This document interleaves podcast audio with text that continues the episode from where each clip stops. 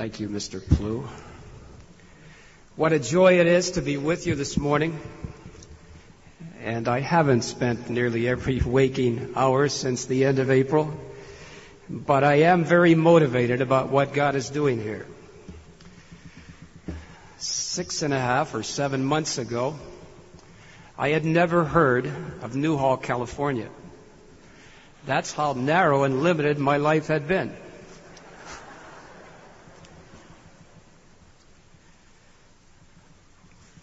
But I had heard of the God of the universe, who has a plan for your life that is greater than you can imagine. And He has brought you here, whether you're staff or faculty or students, He has brought you to this place for a very special purpose. And as we address these few moments together this morning, I want to focus on God and His plan. Turn with me, please, to Isaiah chapter 40. Isaiah chapter 40. I want to read through much of this tremendous portion of the Word of God with you and use it kind of as a backdrop for where I believe God is leading me this morning. For not only is He the creator, sustainer, the awesome one, but the God of love the one who, to you who played soccer yesterday at Biola, this morning wants to be a God of comfort. And I don't say that lightly. You may want to find humor in that. But we have a team of men who are committed to the Lord and committed to playing for His glory, and they had very limited time to prepare and to get their bodies in condition. And yesterday they met a team that had been in superb condition, had been getting that way throughout the summer. Some of them recruited even from Europe to be on that team. And our men yesterday played their hearts out. They played as unto the Lord, and that's what is required. And as the season goes by, men, I'm proud of you. I was proud of you yesterday. I'm sorry I missed the first part of the game. I was caught in a traffic jam. But I'm proud of every one of you, and I'm excited about how God is going to use you as a team of men to bring more glory to Him by the way that you play as the season progresses. And those of you who are competing on other teams, the same thing as you play unto the Lord and for His glory. And we're going to win more, and we're going to win more and more as we prepare better, as we condition more thoroughly, and as we have that opportunity. God has given us a great young soccer coach in Rich Cooper. He's given us a great man that probably the man better than anyone else who knows about body conditioning in all the world, and that is Russ Hodge. And one of these days we're going to introduce him to you and have him share a word of testimony. And he's helping alongside with our athletic program this year. But I just wanted to say that word of, of comfort to our soccer team this morning. You encourage them. You encourage them today because they're not feeling happy because it's hard to lose. And there are others of you this morning, you've been here, soccer team has been here since the middle of August. They came early to practice. Many of you have been here just about two weeks, some of you only one week. But you're coming to a point, some of you, where you're saying, wow, I didn't know it was going to be this hard. I, I don't know if I can handle all these classes. And the reading assignments, it just blows me away. How am I ever going to do it? Am I sure this is where God wants me to be? The doubts begin to set in even this morning. I know that's the case in some of your lives. Some of you are dreadfully homesick already. All you can think about is where you came from. God knows that. He knows all about you. He knew you'd be homesick. He knew some of you would be frightened by the workload. When I went to high school, I, some of you could relate to this. All through high school, my teachers kept saying to me, when you get in college, you're going to be in trouble because you never open a book. Somebody did relate. I'm glad not everyone laughed because the rest of you were brighter than I was and you studied and you applied yourselves, I assume. Maybe you didn't. Maybe you didn't. But when I got to college, I was scared to death. They had said all through high school, when you get to college, you're going to be scared to death. I could do well on the exams, but I was lazy. And I was busy playing whatever sport was in season. I was busy earning money so I could have a convertible and have dates and, and uh, have a full life that way. I wasn't obvi- I obviously was not a Christian at that time. And I was that kind of guy in high school. And when I got to college and I walked up the the past to the University of Pittsburgh. I was scared to death. I was a candidate for a nervous breakdown because I knew it had to count. And ringing in my ears were those words of so many teachers that said, when you get in college, you're going to be in trouble because you haven't studied.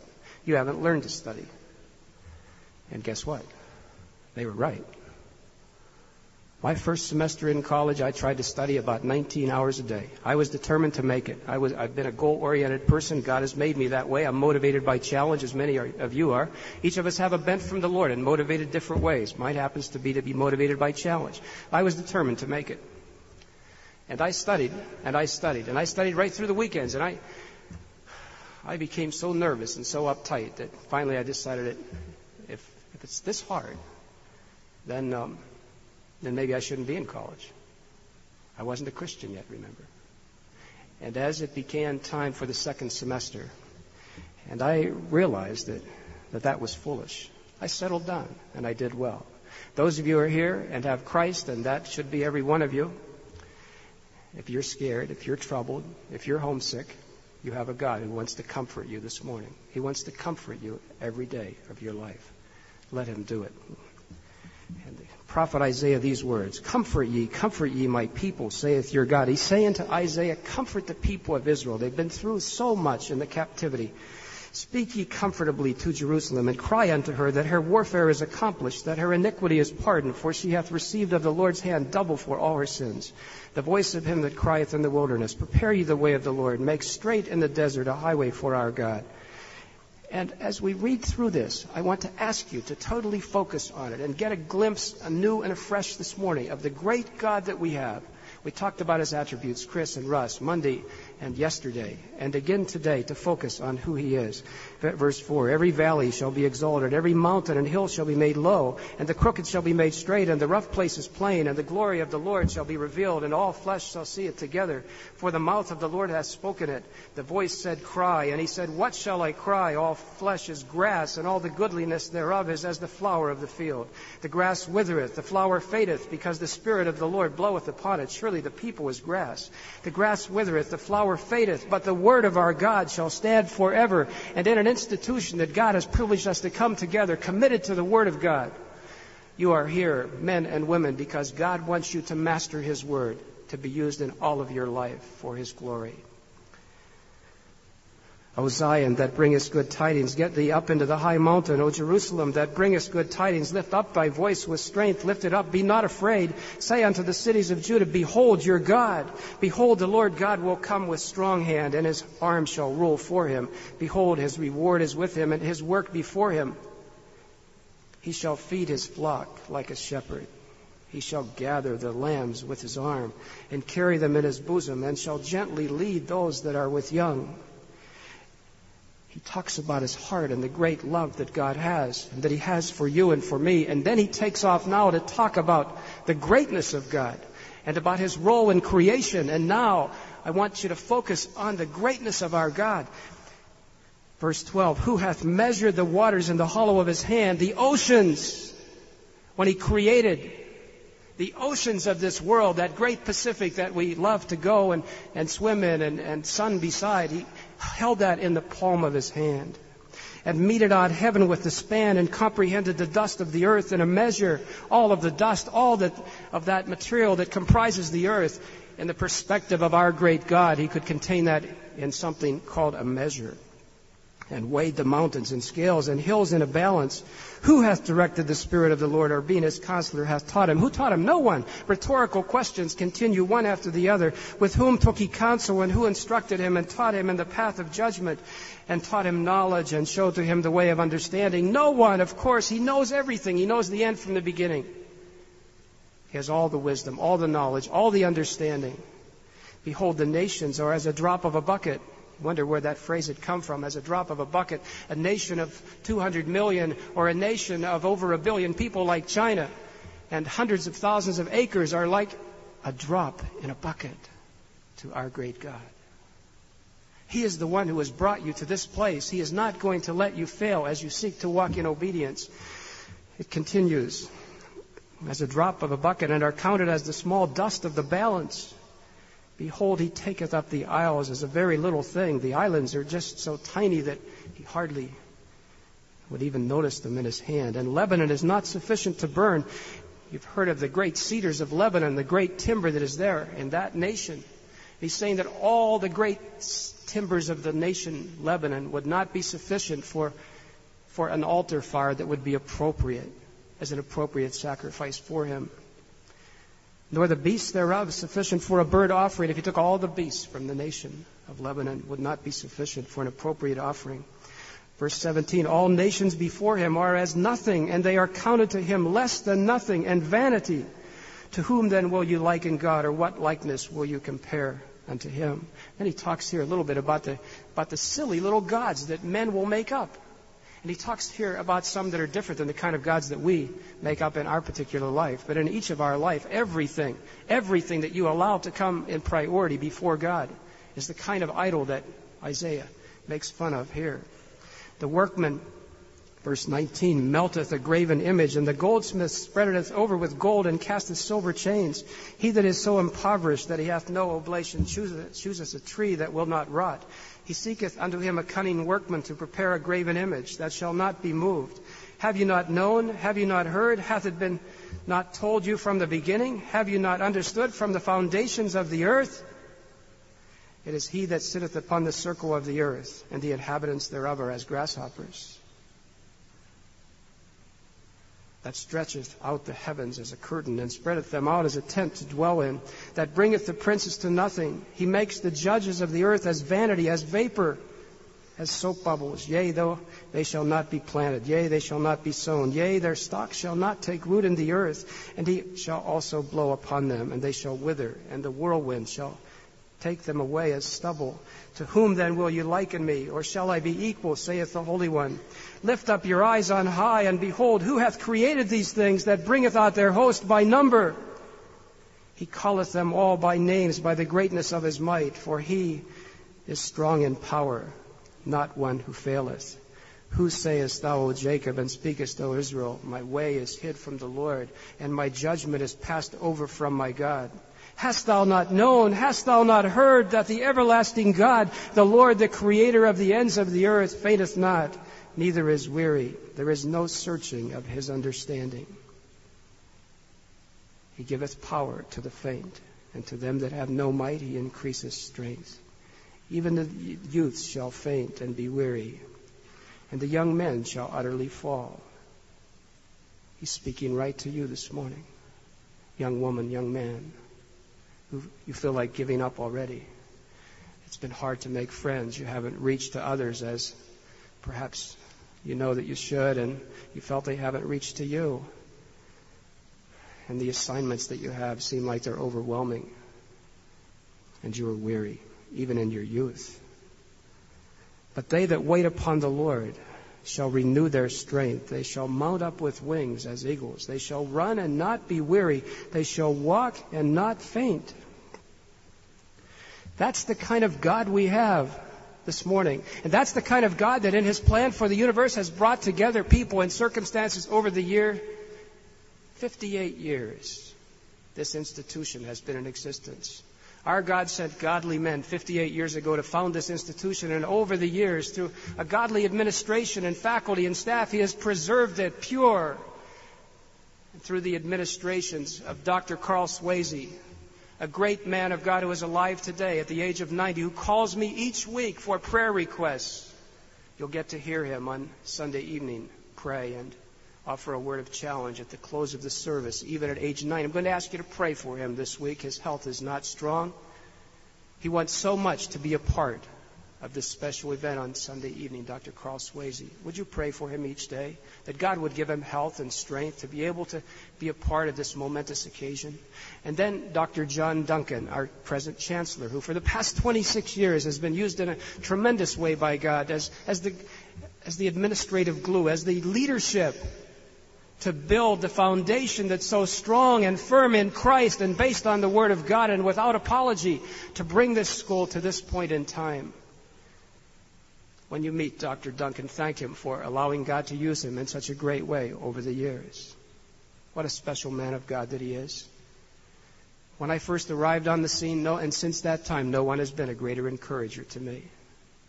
As he would travel in the summer, meeting with alumni, and as he would call and to say, How are things going? I would say to Miss Ishii, my secretary, When Dr. Duncan calls, I always want to talk with him. He is such a great encouragement to me. What a man of God. What a leader. What a role model. And then that this college had come to that point in time where it would benefit from a broader drawing community. To be able to have visibility across this nation and across the world, to be able to attract young men and women, to bring them here, to equip them for excellence in the Master's service.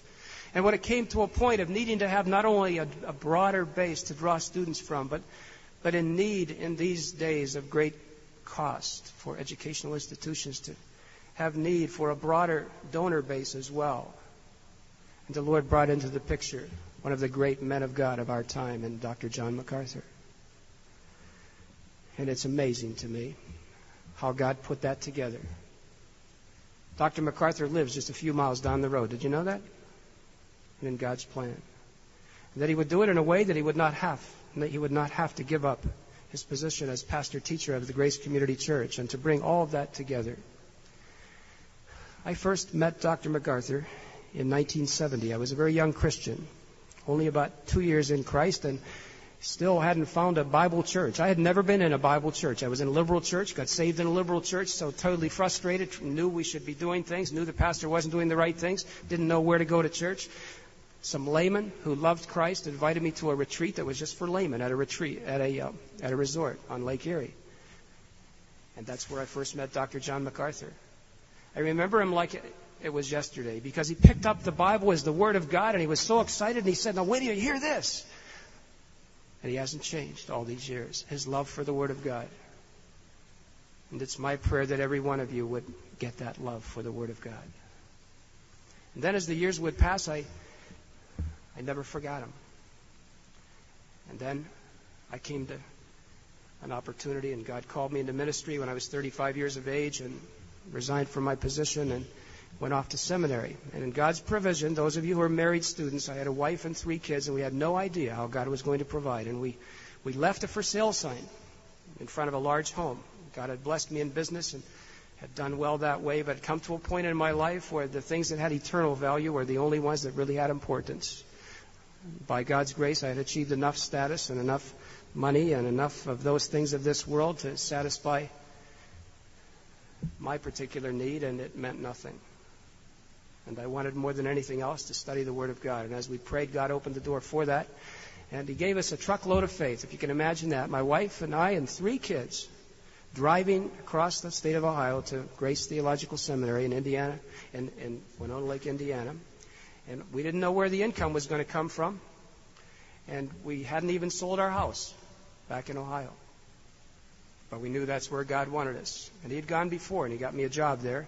In administration, I had an, uh, an office, the only office in the seminary classroom building God provided for me, and, and a private secretary. And so I, I could work in the 10 minute breaks between classes and before in the morning and late in the afternoon. And my wife didn't even have to work. She was able to stay with the children through that, those three years by, because of God's provision. And then when the end of seminary would come and it was time for me to go on and into what God had for me, He led me back to the church that we had been in called the Chapel in University Park in Akron, Ohio. In my first year there, I met Dr. John MacArthur.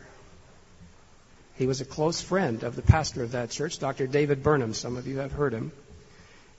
And I met Dr. MacArthur, and then in the years that transpired, when Dr. MacArthur would come to preach, I would usually have opportunity to host him, and we got to know each other that way. Then about two years ago, on a particular weekend when Dr. MacArthur and his wife Patricia were there, my wife and I spent an evening with them. And the Lord just seemed to knit our hearts that night, and we didn't know why. I mean, we had just had a wonderful time together. Just a special, our wives together, and God just was doing something in our lives, and we had no idea what. And then a year and a half later, when God directed Dr. MacArthur here, and when he needed someone to come along and help, and he called and asked if if I would be that person. And I had no idea of leaving that church. I was totally happy. A great church. But God had a plan. And He sold our house on that end in 11 days in a depressed market. Can you imagine that? And everyone in the church said, God must want you. There is no way that house could have sold. And one thing after another, then when we had moved here through the summer, we just each day have seen God's hand on this school in a special way. Each one of your lives represents that. God has brought you from 30 states and six foreign countries.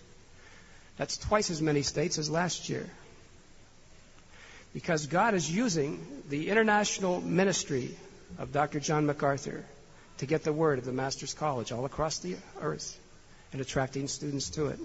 Well, why do I believe you're here? I believe that each one of you is here to be especially equipped for service to the Master in the days ahead. What does that mean? Turn with me, please, to Matthew chapter 28. A very, very familiar passage. Matthew chapter 28.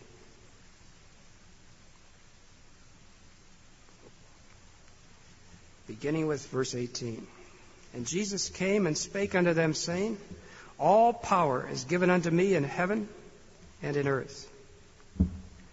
Go ye therefore and teach all nations, baptizing them in the name of the Father and of the Son and of the Holy Ghost, teaching them to observe all things whatsoever I have commanded you. And lo, I am with you always, even unto the end of the world. That applies to each one of you and to me, just in the same force and power and strength that it applied to the, to the disciples that day. What does it mean? It means that God has a plan for the ages. And you know about that. And his, in his infinite mercy and grace, he has already reached down and he has called you to himself, and you're his child, and you belong to him. And as a child of God, he has a plan, a very special plan. Each one of you is different. There has never been anyone exactly like you, and there never will be anyone exactly like you. You have been uniquely prepared, equipped in every way by the God of the universe the one who has all that power, and that yet the exercise of all that power is motivated by his great love and his great love for you. And he wants to give opportunity for you and your life in a maximum way to bring glory to him. Now, the way that you can do that is to get to know yourself. What is special about you? Don't try to copy someone else. What is unique about you? What are your spiritual gifts? When you minister, what comes easily? What really flows for you? What are your talents? What are you good at? What are your skills? What is special about you? God has created you in a very special way. Now, has He just created you in that special way and then whatever happens will happen? There are no accidents. We have a sovereign God who's in total control. He has in mind for you, as He had you in His mind before the foundations of the earth. In the days ahead, you're going to find yourself in one sphere of influence after another for all the rest of your days on this earth. And each time you find yourself in a particular situation, if you're careful, if you're careful to be sensitive and to observe and to see what is there that God has provided in way of opportunity just for you. And so what we're about here is is God has brought you here to be equipped for what He has ahead. For some of you, there will be call into ministry as pastors, teachers. For some of you, there will be call into missionary service. But for every one of you, there's, there is a call to penetrate the spheres of influence that God is going to bring into your life. The Great Commission that we've just read is for all of us, for all of our lives. Some of us will go. All of us will send. And all of us will pray. And some who go for a season will come back for a season. It's not necessarily a lifetime of call. God will put burdens on your heart. As last evening I was able to hear the reports from the Brazil team, the young men and women who had privilege this summer to travel throughout South America and to minister. And because they were there in God's plan and program, there are going to be many men and women, boys and girls in heaven as they had such great fruit of ministry in Brazil, even with difficulty with language, and the Spirit of God overcame that through interpreters and in other ways. And even as I was there and received a phone call back from the church that I came with, and incidentally, I continue as, as Asian Ministries coordinator for that church, a call to discuss planning for ministry at the Olympics in 19, 1988 in Seoul, Korea. and with involvement in that. And some of you, I believe, are going to have opportunity to go and to be used in a strategic way in 1988 in Seoul, Korea, as God brings the nations of the earth to the Korean church that they might catch vision for world missions. The Korean church is one of the strongest churches.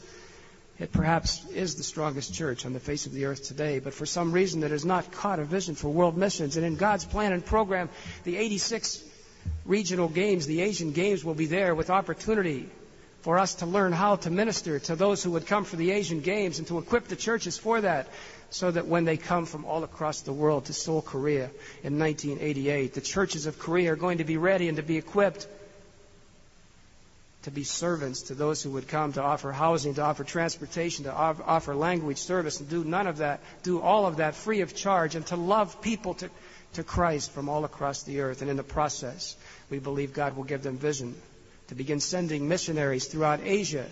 We believe that Korea is the key to that. Why do I share that? I share that because of a total involvement of this college. I share that because of where you individually may fit into God's plan and program and to give you vision for what He may want to do with you in the days ahead. There is no limit to what God can do in your life. It is the greatest adventure of all time. Turn, please, to Ephesians chapter 4. And as you're turning there, I want to especially encourage those of you who are considering careers, that God is leading you into careers that would be, quote, non ministry in, in their label. Some of you are going to be scientists. Some of you are going to be teachers in the secular school systems. Some of you will be accountants. Some of you will be business managers. Some of you will become presidents of corporations. Some of you will become leaders of our land. Some of you may become senators and representatives. There is no limit to how God wants to use you. And in the process of that, He wants to use your special gifts in those spheres of influence. When a man is the best accountant in his department, when a man is the best or woman is the very best and most well thought of teacher in their school, not only by student but by peers as well and by administration, by virtue of excellence in their vocation, because they are the best accountant, because, because they are the very best biologist, because they're the best nurse, because they're the best doctor, because they're the best lawyer in their group. And they are the best lawyer or the best doctor because they're motivated out of serving the Lord rather than just serving their own ego or just serving in order to obtain money and status. But their motivation is as unto the Lord.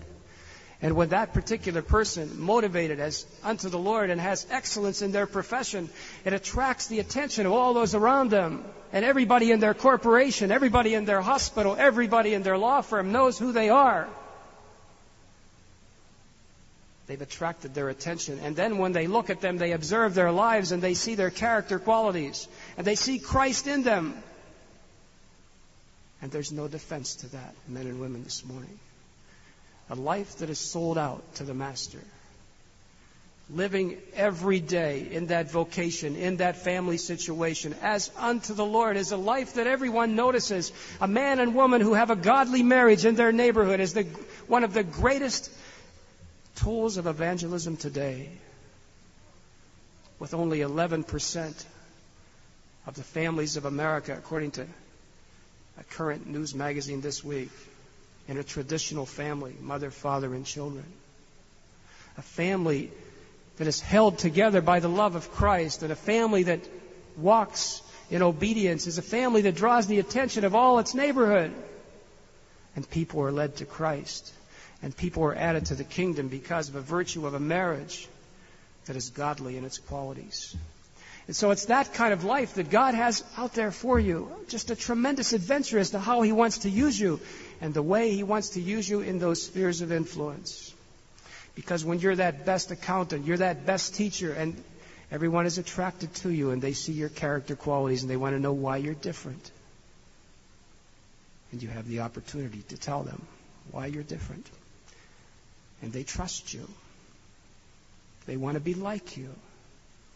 And they surrender to Christ because the power of God has been so real in your earthen vessel You know, as I was reading that passage in 2 Corinthians chapter 4 about, about the earthen vessels that we are,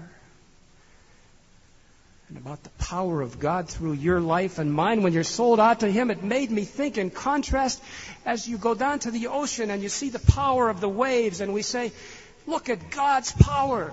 Isn't he magnificent? And when you go up into the mountains and you see the beautiful snow capped peaks and you see the splendor of that, and we say, Wow, look what God has done.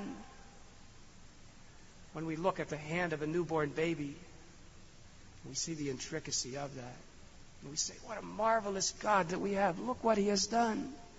And yet, in your life, He wants to be seen in your life in such a way that you're so distinctive and so different that when people look and observe your life, they see Christ and it brings glory to God like the roar of that ocean, like the hand of that baby.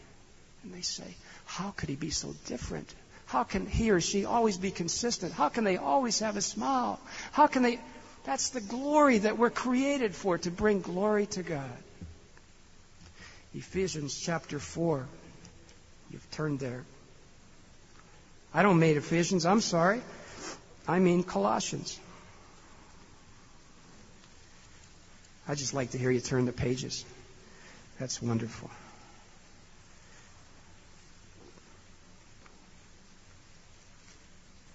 Colossians in chapter 4. I want to give you something here to take away with you concerning being in a posture in which God can use you in a mighty way. I'm going to read through with you verses 2 to 6 and then come back and talk about them. The Apostle Paul writing, Continue in prayer and watch in the same with thanksgiving. Withal, praying also for us that God would open unto us a door of utterance to speak the mystery of Christ, for which I am also in bonds, that I may make it manifest as I ought to speak. Walk in wisdom toward them that are without, redeeming the time. Let your speech be always with grace, seasoned with salt, that ye may know how you ought to answer every man. Back to verse 2. There is a tremendous plan of strategy here as to what God wants you to do in your sphere of influence. When you go over shopping, when you stop at the same gas station every day, when you meet people on the street, when you meet people at your place of employment, those who are working somewhere else or who will be working somewhere else. Any contact that you have with those who are outside the family of God or who appear to be, here's an instructional outline for you. And it begins with the mindset. I believe in verse 2, Paul here is talking about the mindset that he wants every one of us to have every day. Continue in prayer, number one put down the letter P. Continue in prayer. That is to acknowledge your total and utter dependence upon God. When you get up in the morning, to be on your knees and in that quiet time and each day acknowledging again and again your utter and total, dependence upon Him. What that does is give us proper perspective for life. Think about the kind of verses that we read today about who God is and who we are in relationship to that. And secondly, and watch in the same with thanksgiving. And watch, to have a watchful attitude, to be alert. God is moving people and circumstances in and out of your life and in and out of my life in a unique way. He'll bring somebody in your life today who needs encouragement. Be sensitive to that.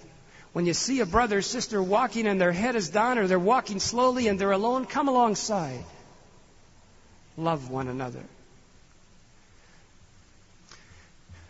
Be alert to what God is doing in your life. He's going to bring people into each of your lives today that He has a special ministry just for you to do. He's equipped you for that by virtue of your gifts, abilities, and experience. And He wants you to touch some lives today, right on this campus, and then as you would leave this place. And Paul was saying, be alert, be watchful, be prayerful. P, be alert. A, okay? A, be alert as to what God is going to do. And be excited about seeing the hand of God in your life each day. Be looking for what the God of the universe is doing. Be looking each day for things that only God could do. Circumstances that occur that you just say, wow, you know, that just couldn't have happened. God put this with this and that with that, and isn't He wonderful? Be looking each day alert for what God is doing and what He wants to do, and be anticipating Him. Another good letter for being alert. Anticipate that God wants to do something in your life today and tomorrow to show, to reveal Himself to you, to encourage you, to cause you to be excited about serve him, serving Him with your life. And thirdly, with thanksgiving. So that's P A T, isn't it? A pat mindset. If you have a pat mindset, you're prayerful, you're alert, and you're thankful, you're ready to be used by God. Remember that. What does it mean to be thankful? You know, some time ago, I think it was, it was Thanksgiving Eve, I was preparing for a Thanksgiving Eve message, and I went through the Bible from front to back, looking at every time the word thankful or thanksgiving, every time the word thanks appeared in the Bible. And when I was finished, I decided that if the next time, if I ever had another opportunity to be involved in the writing of the doctrinal statement of a church, there would be a new doctrine. It would be called the doctrine of thankfulness. I don't think there's anything more important to God than our having a thankful heart. Yet I've never seen that in a doctrine, doctrinal statement. It ought to be there. So those of you who become pastors, put that in your doctrinal statement someday. It's very important to God that we're thankful because we're acknowledging that all that we have, all that we are, dependent upon Him. Everything that we have and are and are going to be, and everything that we're going, just everything about us, is totally from Him. And you know what? You can't, you can't be sinful when you're thankful. When you have a thankful heart, you don't even think sinful thoughts, do you? When you have a thankful heart, you don't say things that you wish you could get that word back. That never comes when you have a thankful heart. When you have a thankful heart, you don't do things that you're sorry that you did. Do you? To have a thankful heart is to have a positive mental attitude. And to be able to prepare in a maximum way, to be able to seize the opportunities of each class. Men and women, when you go to class, don't worry about the grades. Go to get the knowledge. Fight to get in the front row. It's so much easier to to pay attention in the front row or in the second row than it is the back row. And you're not here to play some kind of game. Some of you have, have a deeper motivation because you're more mature in the Lord, and God knows that. It's up to the rest of us to help those who are not at that point to come to that point. Those who would be distractors in a class, pray for them. Those who aren't ready for the for the depth and the intensity of information that's being given to them. Encourage them. Help them get ready for it. I believe that God has brought every one of you here for a special reason. Every one of you. That means if you're thinking about quitting, don't do that. If, you're think, if anybody's thinking about quitting, come to see me. I want to talk with you. God has a plan for your life, and I don't think there's a school in the in the world that is better equipped to provide and prepare you for that plan. I am so excited about what God is going to do in each of your lives. I'm looking forward to the years ahead when I read about how God is using you, each one of you. That's what He's doing here. That's what the one who sits on the circle of the earth, and in perspective, we're like grasshoppers. And yet He loved us so much that He gave His only begotten Son. And into that equation, he now gives us opportunity to tell that good news to everyone. And whatever vocation you go into, the ultimate reason for that vocation has to be seen in the light of your being a minister of reconciliation, 2 Corinthians 4, or an ambassador for Christ. You're going to be an accountant, you're going to be an engineer, some of you, you're going to be a lawyer, you're going to be a teacher, whatever you're going to be, if God is directing you to that, He's doing it because He wants to use you to bring people into the kingdom in that particular career field. It's, it's only incidental to the main reason that you're alive. The great adventure is to be used of God. Don't ever get that mixed up. So that the primary reason that you're here is to prepare for a career. That isn't the reason. The reason that you're here is to prepare for a great adventure to be used by God the God of the universe, who has such a marvelous plan and wanting to use each one of you. That is the tremendous truth that I want each one of you to have this morning. The career that you choose, directed by God, is has got to be in line with how you've been equipped in order to maximize for His glory.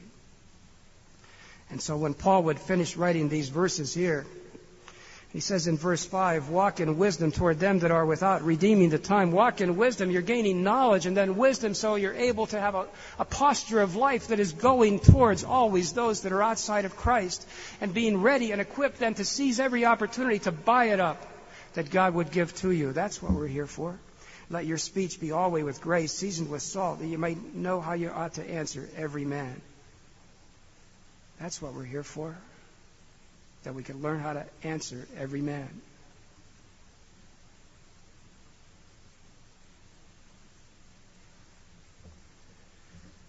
Do you know why God brought you here?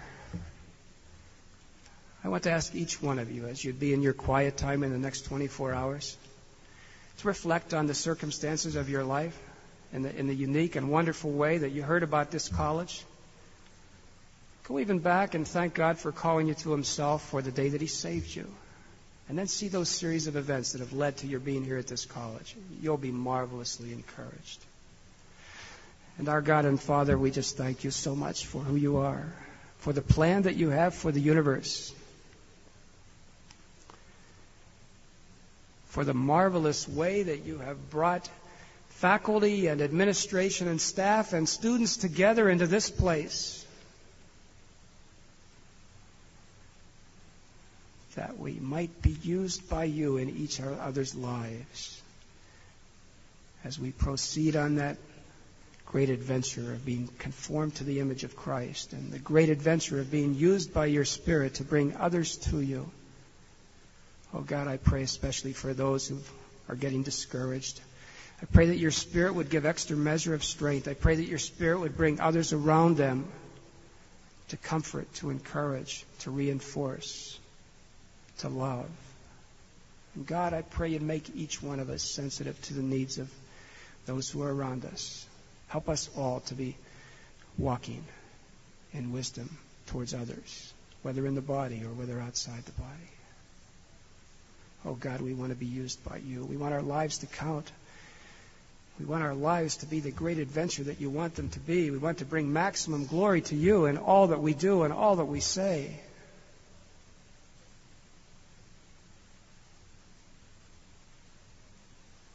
Help us do that. We pray in Jesus' name. Amen.